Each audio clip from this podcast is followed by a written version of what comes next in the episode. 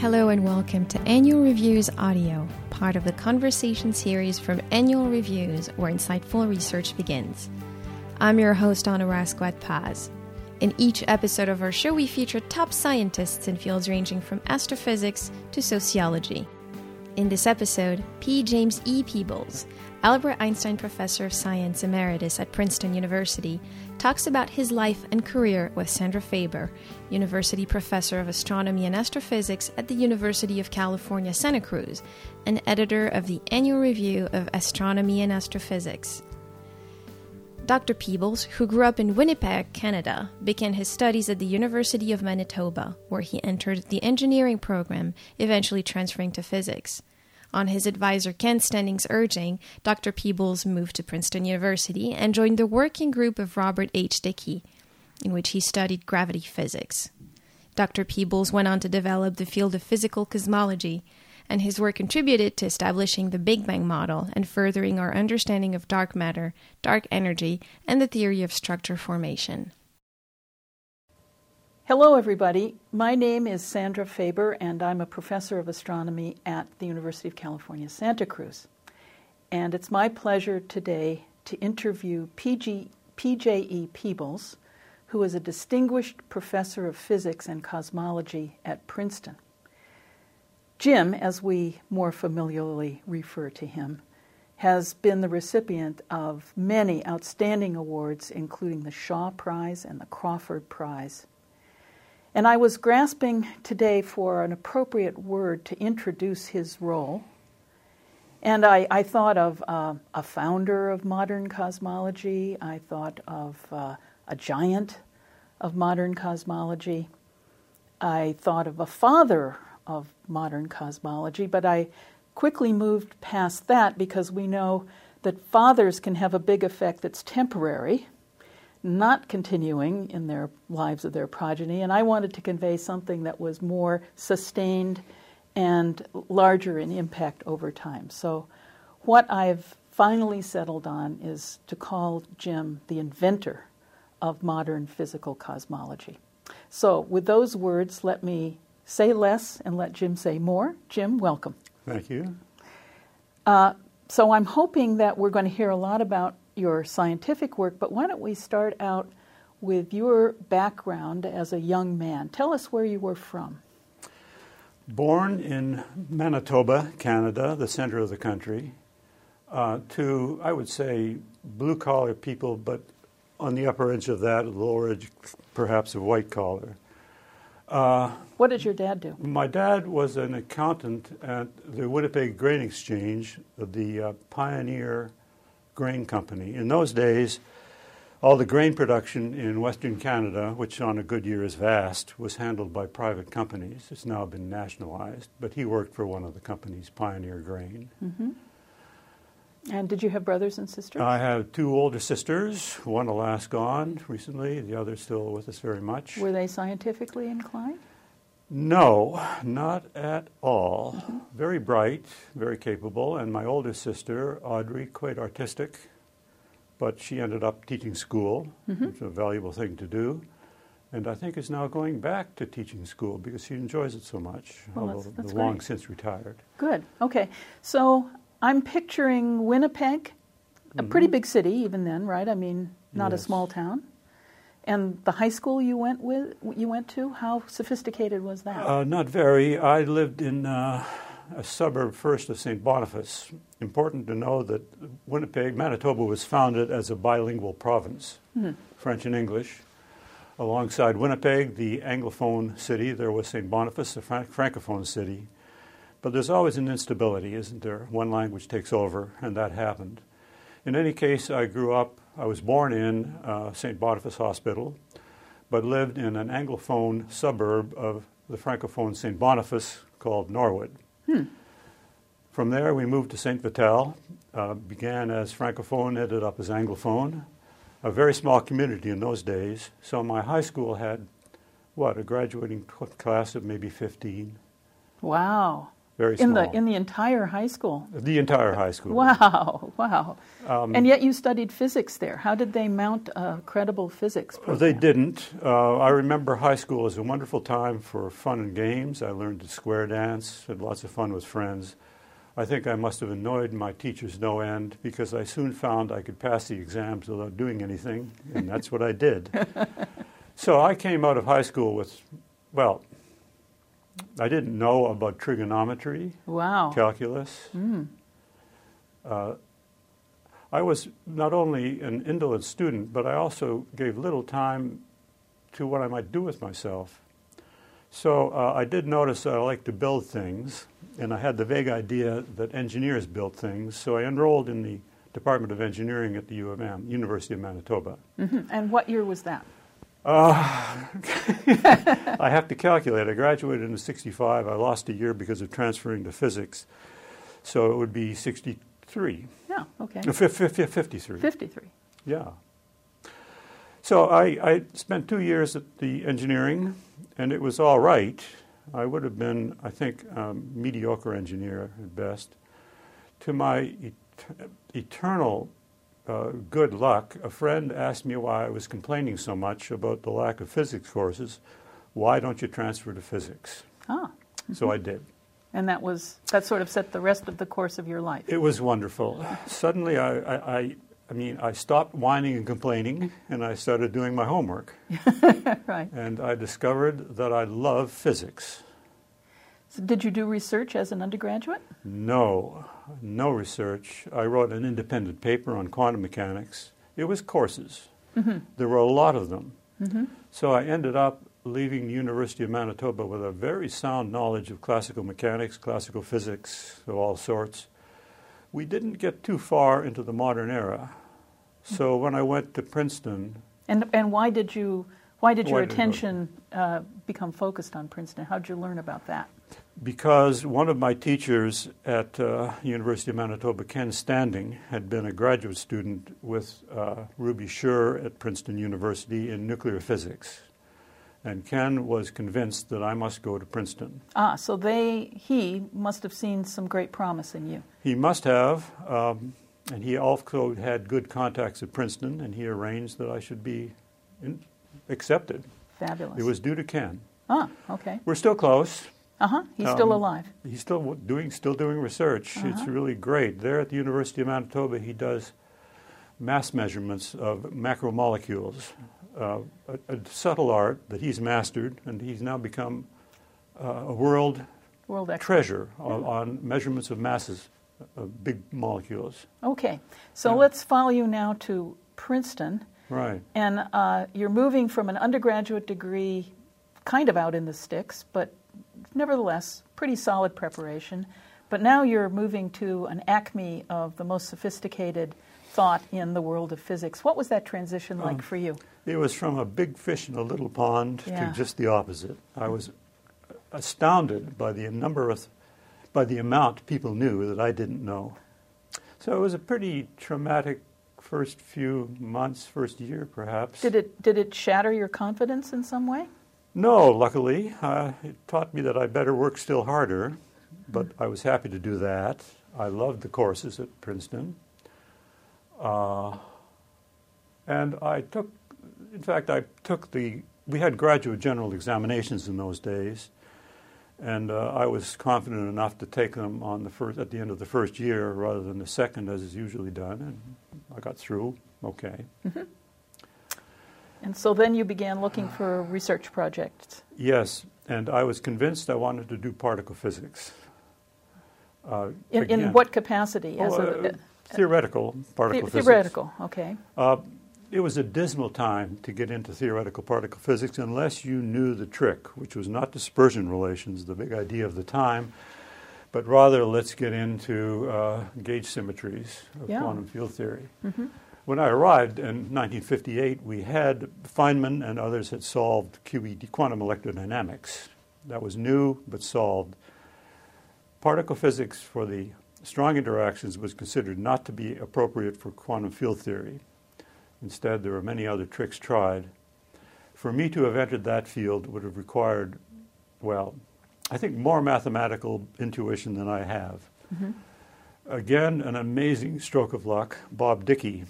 Tell us about Dicke. Obviously a formative influence in your... Quite a guy. He started out, he was an undergraduate for 2 years at Princeton University, went to Rochester to do nuclear physics. The war came. He was recruited to go to MIT, Cambridge, to the radiation laboratory for war research, played a big role. And among his inventions was the Dicke microwave radiometer, right, just the device needed to detect the radiation left over from the Big Bang. As it happened. As it happened. Right. After the war, he was invited back to Princeton. He brought his radiometer with him, but he records that he felt it would be inappropriate to do astronomy in a physics laboratory. Physics? Oh, really? So he turned to quantum, what we might call these days quantum optics. Made some tremendously deep inventions, including Dicke superradiance, a condition in which atoms are coherently radiating as a single quantum state. Ah, mm-hmm. He had an early patent for the laser, which he didn't. In fact, I have his academic books, which I treasure. These are lab notebooks? Well, not the notebooks. I don't know where they went. But he had bound volumes of papers, and he had bound volumes of his patents, 2 thick volumes of patents for everything from a washing machine to the laser. Broadly interested person. Yeah. But... he had decided just before I arrived that gravity physics was totally unrecognized as an important branch of physics. At the time... By that meant general relativity? General relativity was accepted as the theory, but never applied, practically never applied to anything. Yeah. It was taught, and you were required to learn it in those days, but it was an empty field. Mm-hmm. 2 people at Princeton decided that that's wrong, John Wheeler on the theoretical side, Bob Dicke on the experimental side. Mm. So Bob, in short order, set up a group devoted to the study of gravity physics. A wonderful series of experiments done that, well, for example, one has active gravitational mass. How strongly does this body gravitationally attract other bodies? And passive mass, how strongly is it attracted by other bodies? The Eötvös experiment. Well, the Eötvös experiment he redid. Mm-hmm. He also, with a student, Jimmy Fowler, did the experiment of filling a tank with a fluid in which is submerged a solid of a different composition but the same density. Mm. That means that the passive masses are the same in fluid and sphere. Mm-hmm. But are the gravitational masses the same, the active ones? How clever. So move the ball back and forth and ask if it pulls on a torsion pendulum. Isn't that interesting? Beautiful experiments. You know, if I could just interrupt and say, I think I learned in one brief afternoon how to design an experiment by listening to a colloquium by Bob Dicke. Yeah. And it was the colloquium he gave at Swarthmore on the measurement of the oblateness of the sun. And it was fascinating to listen to him run through every systematic effect. It was an encyclopedia of knowledge in a brief hour. It was wonderful. He strongly believed that the best experiments are those that are designed on purpose. Right. Rather different from the mode of operation of astronomy, in which you have a general purpose instrument. Exactly. He liked special purpose instruments. Right. Mm-hmm. I remember him strongly approving of Martin Schwarzschild's Project Stratoscope, in which a balloon raised a telescope for the purpose of looking at solar granulation. One goal, design the experiment for that goal specifically, it'll be optimum for that goal. Yes. Uh-huh. And of course you'll spend endless time on systematics. Right. But that's part of the design of the experiment. Well, this is not about Bob, this is about Jim. So let's move on to how the work in that group managed to propel you into a thesis project. Right. Well, I should tell you that I came, as I said, I came convinced that I was destined to be a particle theorist. Mm-hmm.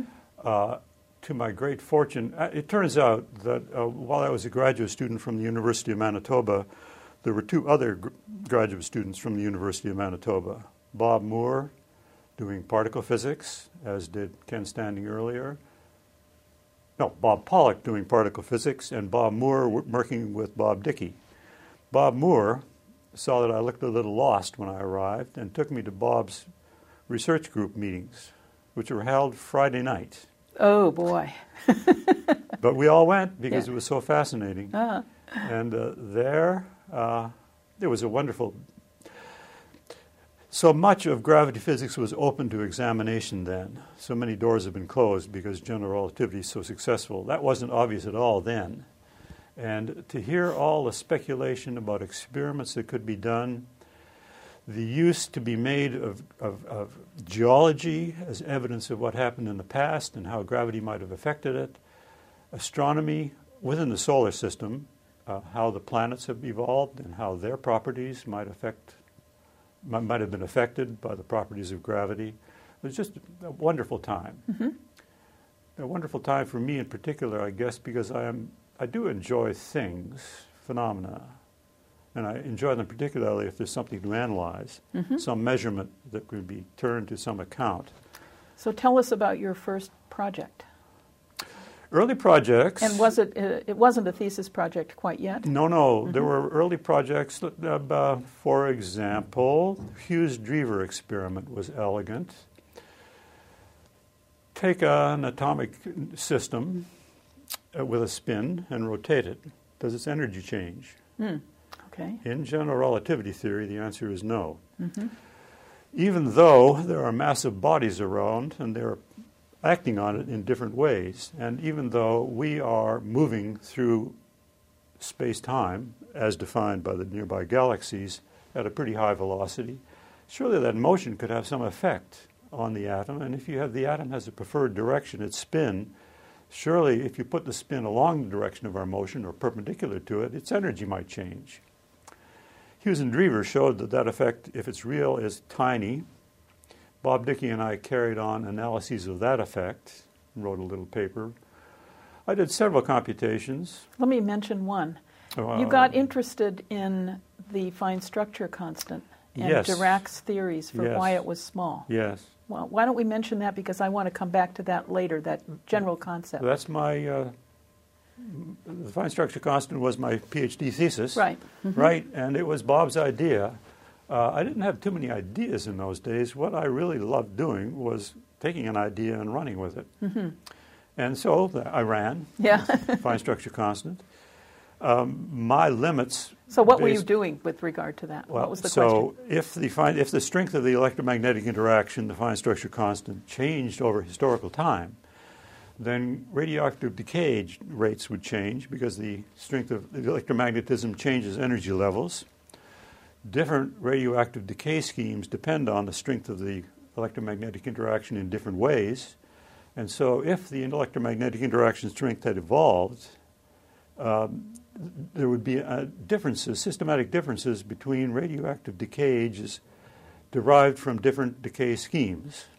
Now, we might think that the fine structure constant is declining because it's small. Is that one reason that would motivate that sort of thought? In those days, that was one reason. Another, in those days, was that the strength of the electromagnetic interaction is really small.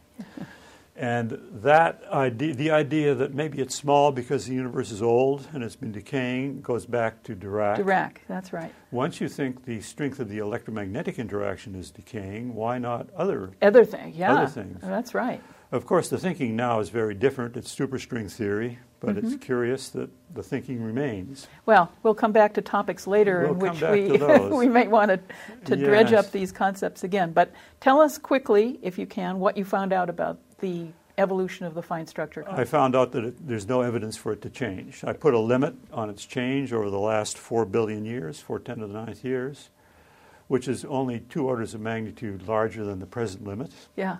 Uh-huh. Over a larger time scale. Uh-huh. I also learned how to make theoretical models. I made a model for the evolution of the fine structure constant that I could tune to be consistent with the Eötvös experiment and other measurements. Mm-hmm. So I constructed a model and I tested it. So what year would that have been? I tend to lose track of these things. I'm thinking 1961, could it have been? Approximately early 60s. So did you move directly from being a PhD student into a faculty position? Oh, no. Oh, no. What was the history of that? Well, the plan was to go back to Canada, but now stay a year or two as a postdoc.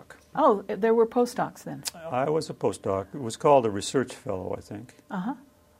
It was a fine position. I didn't have to teach. I could just calculate. Right. So, and I did. So meanwhile, I gather the Dicke group, Wilkinson and so on, gathered forces and started trying to look for the cosmic microwave background. Right. Again, Bob's idea.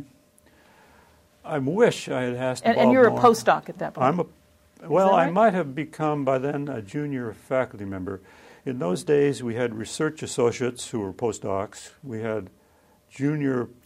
had assistant professors, which was a transient appointment. Typically lasting 3 to 6 years and then goodbye. We had a lot of them in those days, an immensely valuable resource. We got brilliant minds. The brilliant minds got a good place to work. I think it worked for both sides, but it certainly, I was still planning to go back to Canada. Let's see, where were we? Bob one day decided, we might want to look and see if the universe is filled with thermal radiation. He explained his reasoning, but it is that if the universe is expanding, well, he did love to ask the question, and he repeated it. I remember quite a few times. If this universe is expanding, what did it do before it was expanding? Okay. Well, let's talk about that for a moment. His thought was the only reasonable answer is it's a bounce. But bounces are chaotic events and must create entropy. And so a bounce is going to make the universe hot. Right. Thermal radiation. Let's look for it. There is a tantalizing trail leading back to Gamow, who, remember, in the late 40s, asked himself the question, where did the heavy elements come from? The thought, perhaps were formed in the early universe where pressures were high and nuclear reactions could obtain. His early ideas, including a celebrated paper by him and his student Ralph Alpher, with Hans Bethe added so that it could be Alpha Beta Gamma. Right. Gamow. Exactly. Had many of the important ideas, including build-up by neutron capture, but it was internally inconsistent. So it's remarkable to me that is not advertised. You put in the numbers, they don't work. Is that right? That's interesting. I've never heard that said before. And Ralph Alpher said it in his thesis. Okay. The following year, the Alpha Beta Gamma paper was 1947. 1948, Gamow writes a very short paper, not acknowledging the inconsistency, but resolving it. Let the expanding universe be hot to begin with. I see. Okay. That was the hot Big Bang. His calculation of deuterium production is now standard. But he only went up to deuterium. He went up to deuterium. Deuterium burns quickly to hydrogen, to helium. So let's give him hydrogen and helium. And that's pretty much all that is created in the hot Big Bang. He tried to add the heavier elements, of course. That never worked out. Now it's stars. That's fine. Anyway, Gamow continued to argue for the presence of thermal radiation in later years. Now, the question is, did Dicke know about that? Here are some hints. In 1981, in a magazine whose name I've forgotten, Fred Hoyle, wrote reminiscences of talking first to Gamow about Gamow's idea of a hot universe, and Hoyle's pointing out to Gamow that there is interstellar cyanogen, which has a low-lying energy level that can be thermally excited if the temperature is high enough, a few degrees Kelvin. It was observed to be thermally excited or excited by something, suggesting a temperature of around 2 degrees. Right. Fred Hoyle recalls saying to Gamow, your hot universe won't work. We have an upper limit. It can be at most 2 degrees. And not noticing that it could be 2 degrees. Yeah, exactly. He then says, I remember having the same discussion with Bob Dicke. All right.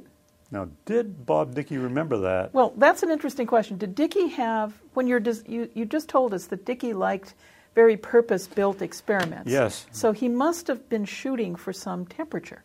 Did he know what he was shooting for? No, no, no, he didn't. Just the lowest possible thing. Let's put a limit on it, mm-hmm. see if it could be there. I see. This is the case where, in fact, I was assigned. He said to Dave Wilkinson and Bob and Peter Roll, go look into how to build this thing. And they agreed to do it. He said to me, think about the theoretical implications. Mm-hmm. That was it. Yeah, I see. But, of course, a great person can make casual remarks that shake the world. So let's not go too much farther into the actual discovery, since there's reams written about that, yeah. including your own Finding the Big Bang, which is, right. sounds like a fascinating account. It's a wonderful read. If you do say so yourself. It ought to be more well-known, because it is fascinating essays. Okay, well, by virtue of this interview, it will now become very well-known. That will be the end of the commercial interruption. Yeah, that's right. So... the theoretical implication that you looked into was nucleosynthesis, isn't that right? Yeah. Mm-hmm. Yeah. I didn't realize I was reinventing Gamow's wheel. Mm. It's amazing what people didn't know then. It's really got lost. Yes, that's a whole article in Sociology of Science, isn't it? Yeah. But we needn't go into that. I also recognized that this radiation would have a profound effect on structure formation. Oh, you did? Well, yeah. Since primordial nucleosynthesis is probably a somewhat familiar topic to people listening to this interview. Let's talk about that, because that is very interesting. So in the early universe thought, matter would be thermally ionized. You would have a plasma. The plasma interacts with the radiation dominantly by Compton scattering by electrons. That makes matter and radiation act as a fluid with viscosity. Mm-hmm. That fluid has a high pressure. Yeah. Do you think, would you say that you're the person who first figured that out? I guess so. Uh-huh. And in particular, the fact that that high pressure means you can't make galaxies at high redshift. They'll be torn apart by radiation pressure. Right. Mm-hmm. It sets a time when structure can start to form, mm-hmm. decoupling, when the matter is cooled to the point that the electrons can reattach themselves. Suddenly, space becomes transparent. The radiation is released. Structure formation can commence. Gravity can do its thing. Make globular clusters. Yeah, exactly. So you wrote a paper with Dicke on that. Uh-huh. Yeah. It's one of your most famous papers. I still think it's a sad conspiracy, if those globular clusters aren't the first generation, that they have so many of the properties of the first generation. But we'll see. Well, now, before we leave this era of the great discovery of this cosmic microwave background radiation, let me ask you a philosophical question. What thoughts were you thinking as a physicist to realize that you'd just done a calculation to explain one of the most fundamental properties of the universe, namely its helium content, and you were appealing to the fact that physics 3 minutes after the Big Bang was the same as our physics, or could be inferred from physics today? Did you reflect on that remarkable fact? You have to remember that in those days we didn't know that the helium abundance is high. We had hints, but not know. So you felt you were making a prediction rather than a verification? I would even put it less weakly. We felt we'd done a calculation that might or might not be relevant. I see. Until the radiation was detected, this was a wide-open game. How do you know there's even been a Big Bang? What's wrong with that steady-state theory? Yeah. So it was highly speculative, and even after we made contact with Penzias and Wilson and the Bell Laboratories, detection unrecognized of this radiation, even afterward, I wasn't at all convinced that we had the right theory of the expanding universe. How do you know this radiation isn't produced by stars or some other process? Mm-hmm. In fact, it took the discovery 65, or rather the recognition 1965, the demonstration of a thermal spectrum, 1990, 25 years later. Right. During that time, I was always conscious of the fact that there was an apparent anomaly in the spectrum that could tell us that we're looking at least in not quite the right direction, because if that anomaly were real, it would have meant an enormous source of energy shaking up the universe. Yes, and that anomaly was? The intensity of the radiation at short wavelengths, much too big. Yes, right. Mm-hmm. Yeah. It should have been a clue to me that the anomaly was detected several times, but it was always different. But still, I tend to pay attention to measurements. I like making connections of measurements to calculations. Right. I always see that theorists are a bit at the mercy of observers who come along with new numbers. You observers tend to complain about us theorists offering you predictions that are wrong. But that street flows both ways. I'm sure it does.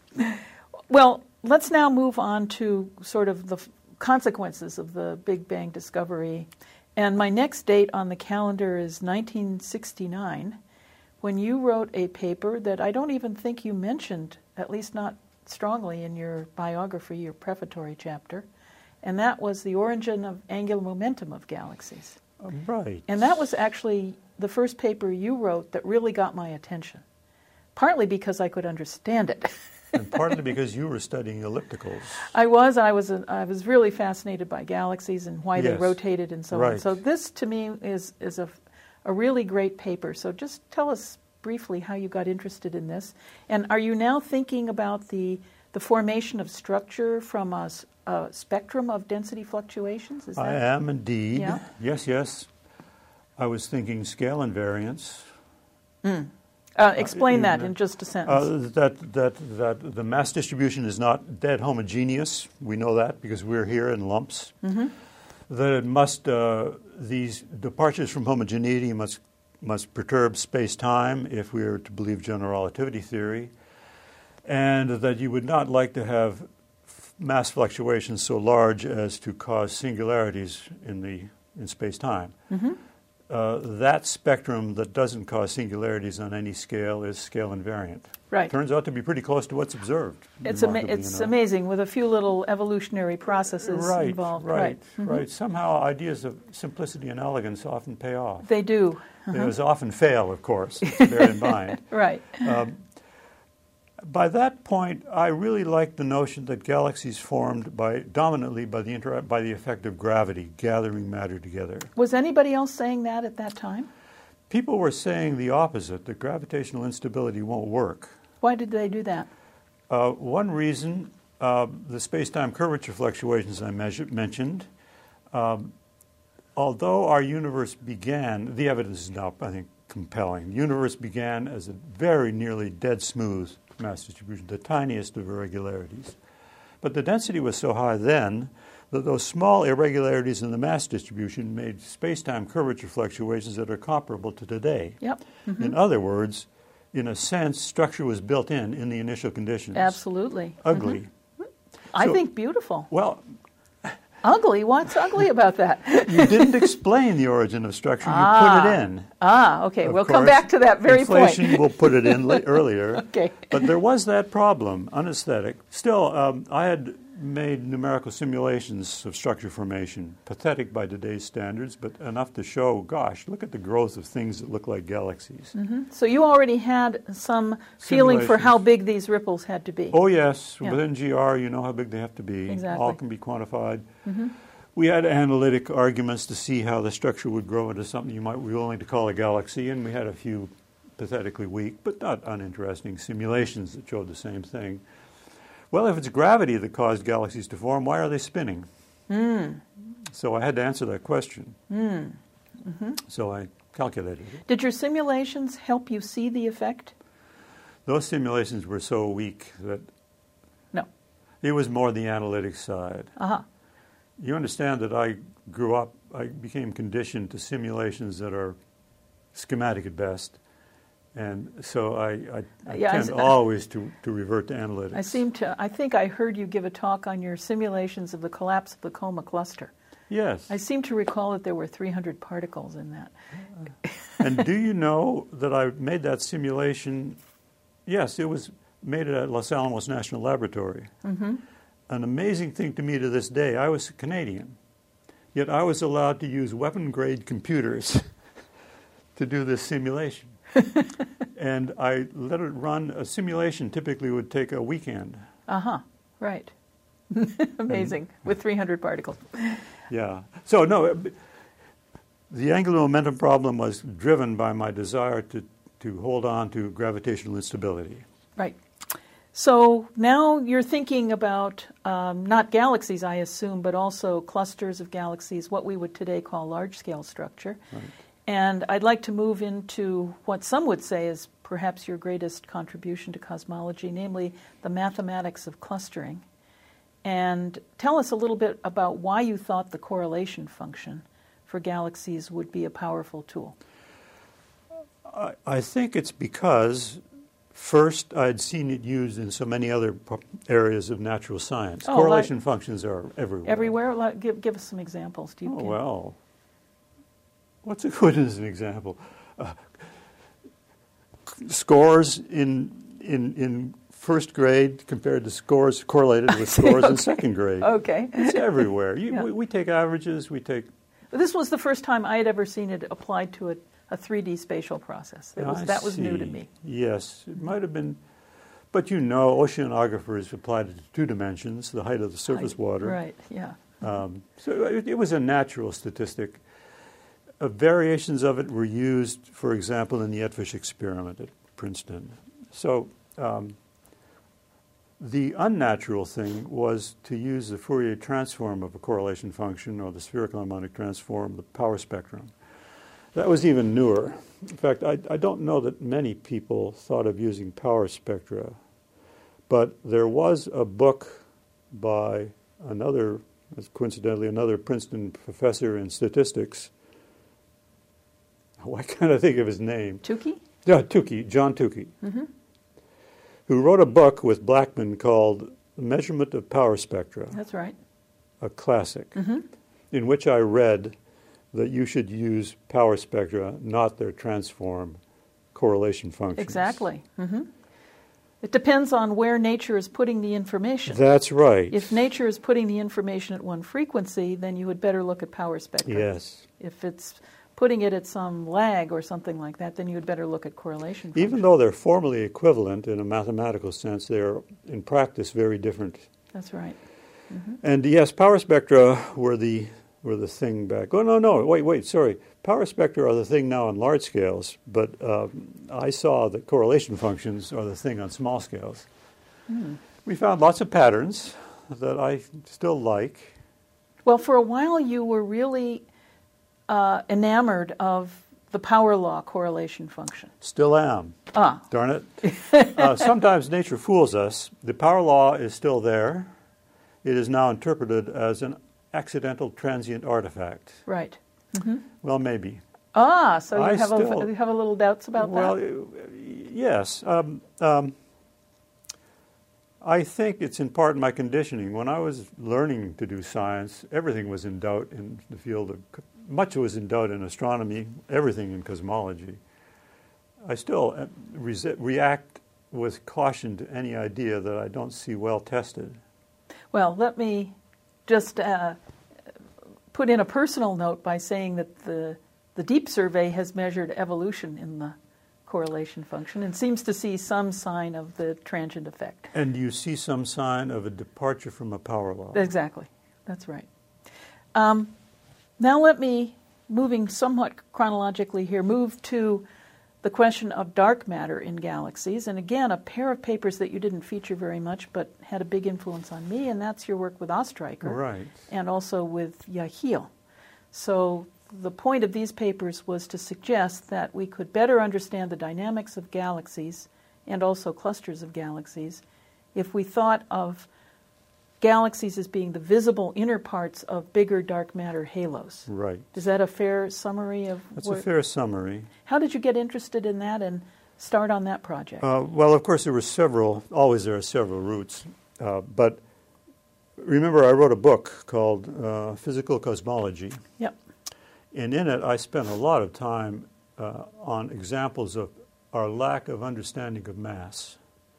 Look at mass in different ways, you get different answers for the total mass density.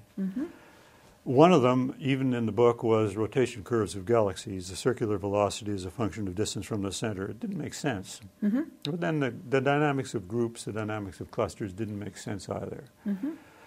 Then Jerry Ostreicher, you remember, was interested in the stability of rotating systems, first stars.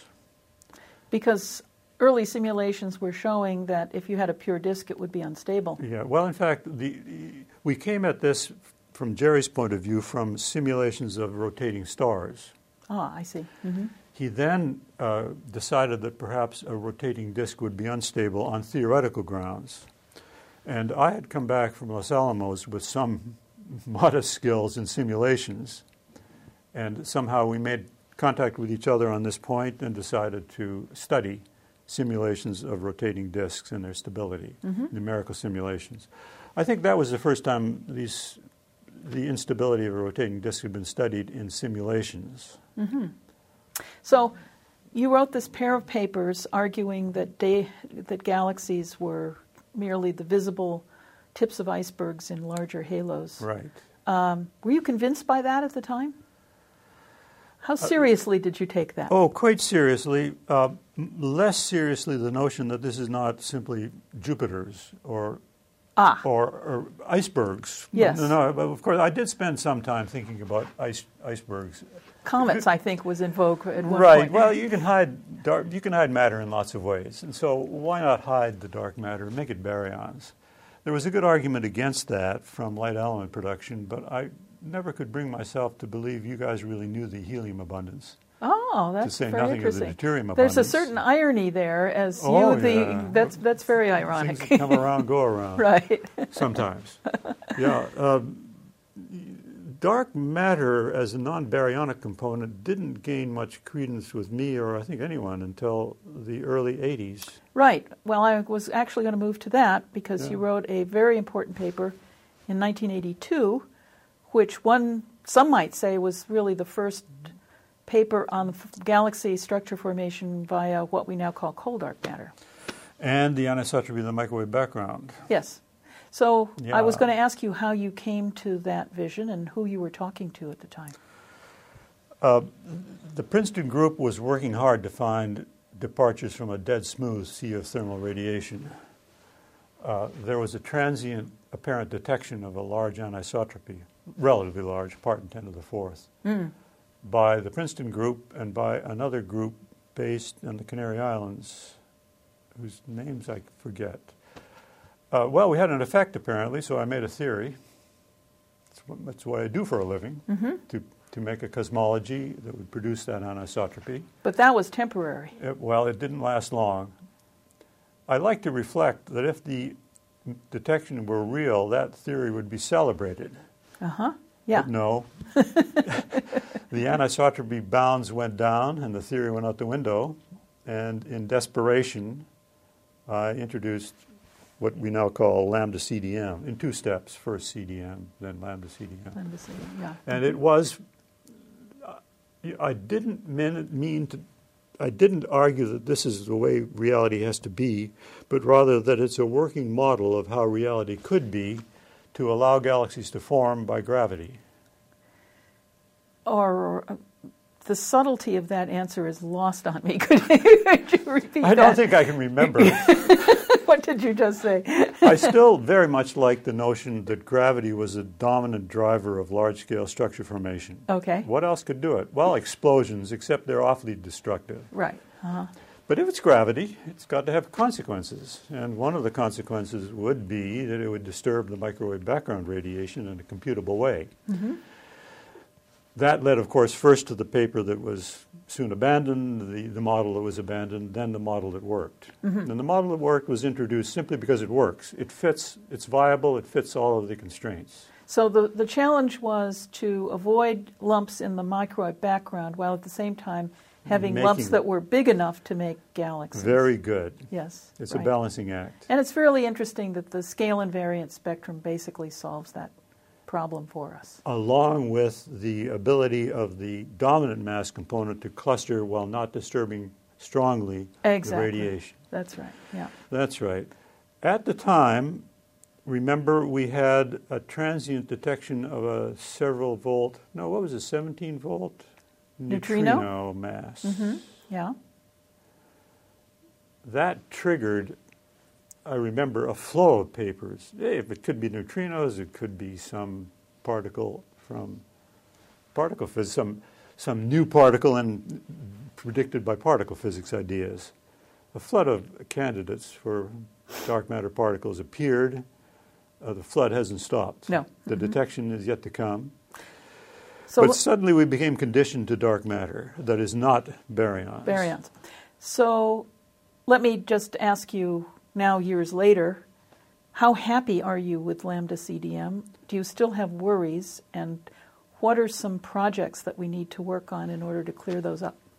I mentioned my conditioning, and I still stick to it. Darn it, we have a model for particle physics that has been tested all different ways, thoroughly, exhaustively.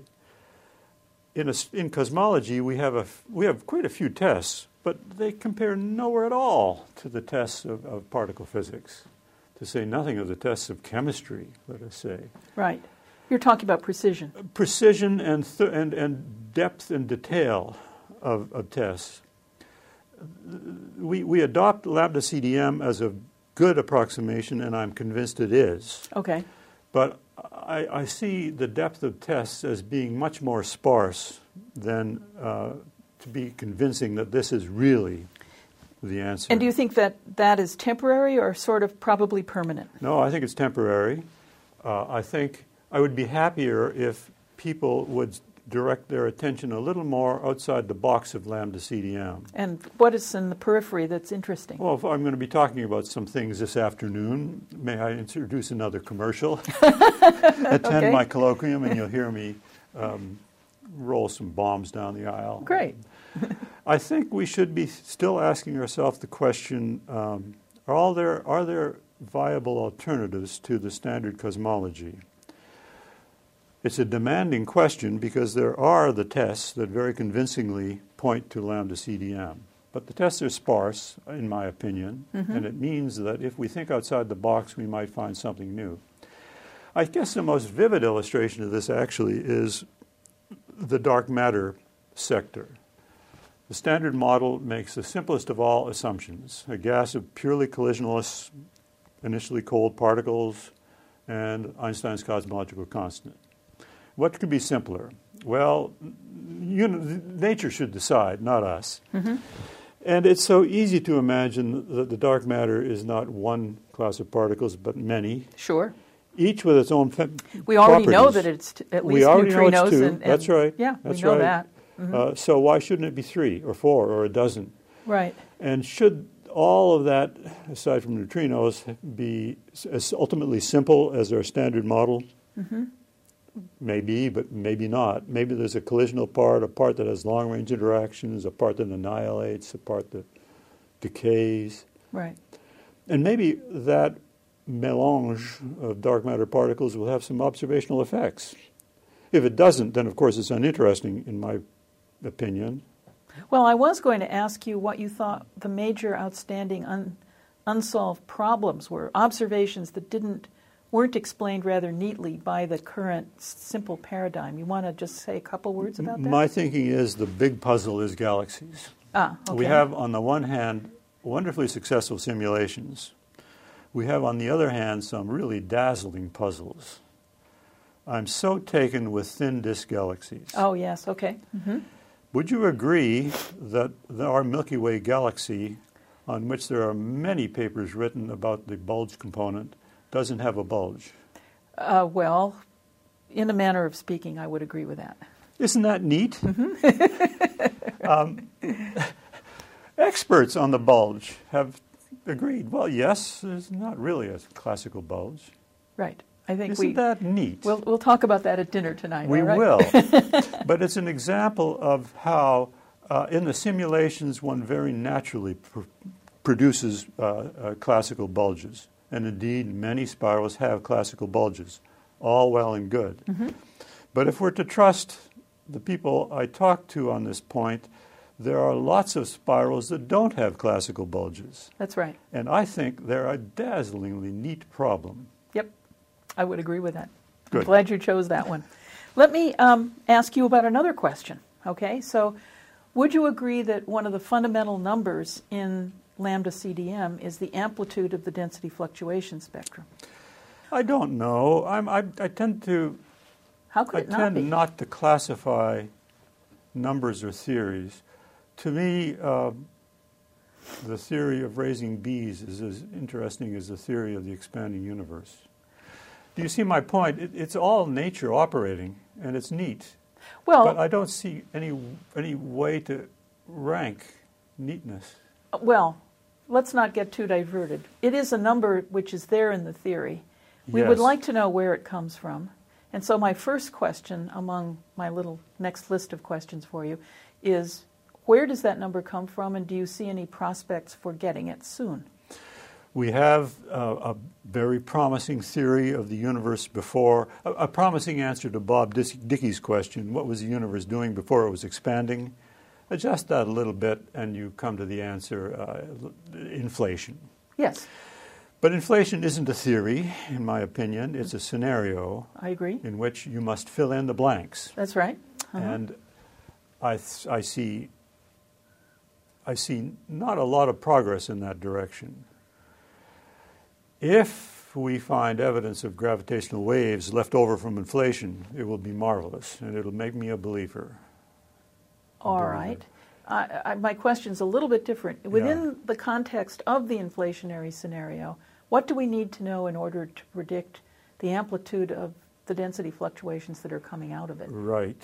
Well, you see, we construct a castle in the sand, don't we? Multi-field inflation with a potential thus shaped. Yeah. It's all beautiful. Uh-huh. But it's all in our little minds. And where is nature? Okay. So you don't have any optimism there. Oh, no, nor pessimism. Nor pessimism. Let's see, let 1,000 flowers bloom, and let's see what happens. Okay, let me ask you then. I'm trying to hang on as long as I can to see. That's right. So let me ask you, my next question was a little similar to that, the nature of dark energy. Now, there is a gorgeous problem, the Nobel Prize waiting to be won. Several, I would say. Several, yes. No ideas. Barrett Rattray and I wrote a paper on the rolling value of the constant, what is now called quintessence and dark energy. You asked me how I felt about this or that paper, and my answer, I think, is always the same. Well, okay, maybe that'll be worth something, or maybe not. Yeah, okay. Let's wait and see. Mm-hmm. Well, do you think that do you see any good ways of figuring out what dark energy is? I, of course, support the search for evolution and its value. Mm-hmm. I depreciate the concentration on that one problem. It's important, vital, but why are we throwing so many resources on that one question? It's expensive. Yes. If you want to do that question, then you have to spend a lot of money for it. But there are several groups doing it.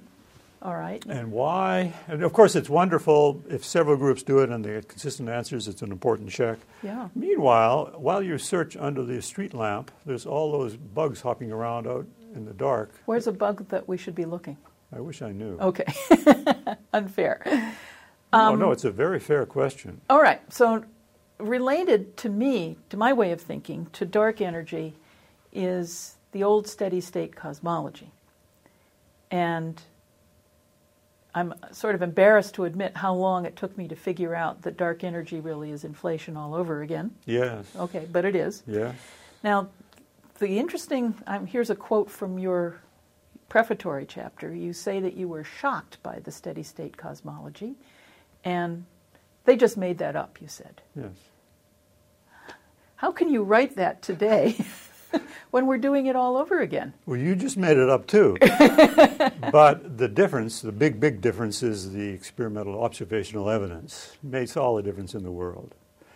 To me, in those days, to present a well-worked model of the universe out of whole cloth, it's not something... Just on philosophical grounds, without data. Now, I don't at all depreciate the making of that model out of whole cloth. I depreciate the defending of it. Ah, I see. Mm-hmm. Throw it out there, let it sink or swim. Uh-huh. Okay. But don't get emotional about it. So let me mention another statement from your prefatory chapter, which I thought was really interesting. You are writing about your skepticism very early on. I think you were either an assistant professor or still a grad student. Skepticism about the Friedmann-Lemaître model. Yes. Which you said you likened to an elephant rolling frictionless down an inclined plane. Yes. Maybe a better analogy would be the famous statement in physics, the spherical cow. Yes. Which fits perfectly in this case. The spherical cow fits better. I wonder if I may revise my... You may. So now, what do you think, and by asking this question, let me also mate it directly with the concept of the cosmological principle, because it has seemed to me that the Friedmann-Lemaître model and the cosmological principle are opposite sides of the same coin. That's right. So now what is your thinking about those two points of view, or that twin point of view today? How well does it fit modern cosmology now? It's amazing, isn't it? First, the theory Einstein invented almost a century ago, general relativity, survives the extrapolation to the scales of cosmology's dazzling success.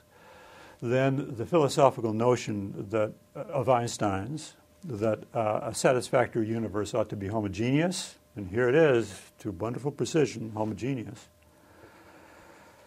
Well, that's okay. That doesn't bother me because we have inflation to explain that over the scales we're looking. I should explain that the seed of my question really is on much larger scales. Where we'll never know. Ah, that's a very interesting question. We'll never know. Never is a long time. Well, yes, but I've never been able to get myself interested in things that are out of reach. I was led to reflect the other day. My wife is a birder, and I've always liked birds, but I noticed that I have never taken an interest in the name of a bird, as a kid or today. Mm-hmm. And I've noticed also that I was aware that there are stars and planets, but I never took an interest in them because I couldn't get at them. Hmm. I was much more interested in a rock that had a funny shape than in a star because I could hold the rock. And I think that early conditioning led me later in life to think, well, if I can compute something measured, I'm going to get excited. But if the measurement is out of reach, well, there are so many other measurements that are possible to analyze. So do you respond by just not thinking about it? I think that's a fair statement. So my next question carries this one level further to ask you whether you think that there are parallel other universes. Yes. And to me, that question is intimately bound up with whether one adopts the anthropic cosmological view, namely, where do these numbers come from? You're a physicist. The business of physicists is to measure numbers. And to explain where they came from. Exactly, which is why I was mentioning the amplitude of the density. It seems to me that that's a very fundamental number. And the amount of dark energy is a very fundamental. Yeah. What is your philosophy about explaining things like that? And let me put it even more succinctly. What number among the fundamental physical constants has ever been explained by a physical theory? The age of the universe. Really?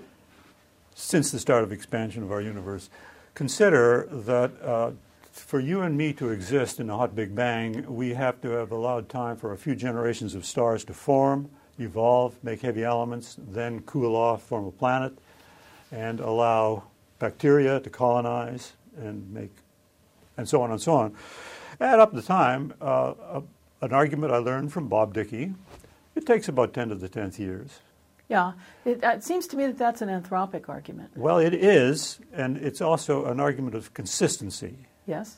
Our universe could not have been much younger or much older than it is, or we wouldn't be here. Yes, but isn't that the quintessential anthropic argument? I guess so. It's the same argument that says there have never been large civilizations in Antarctica.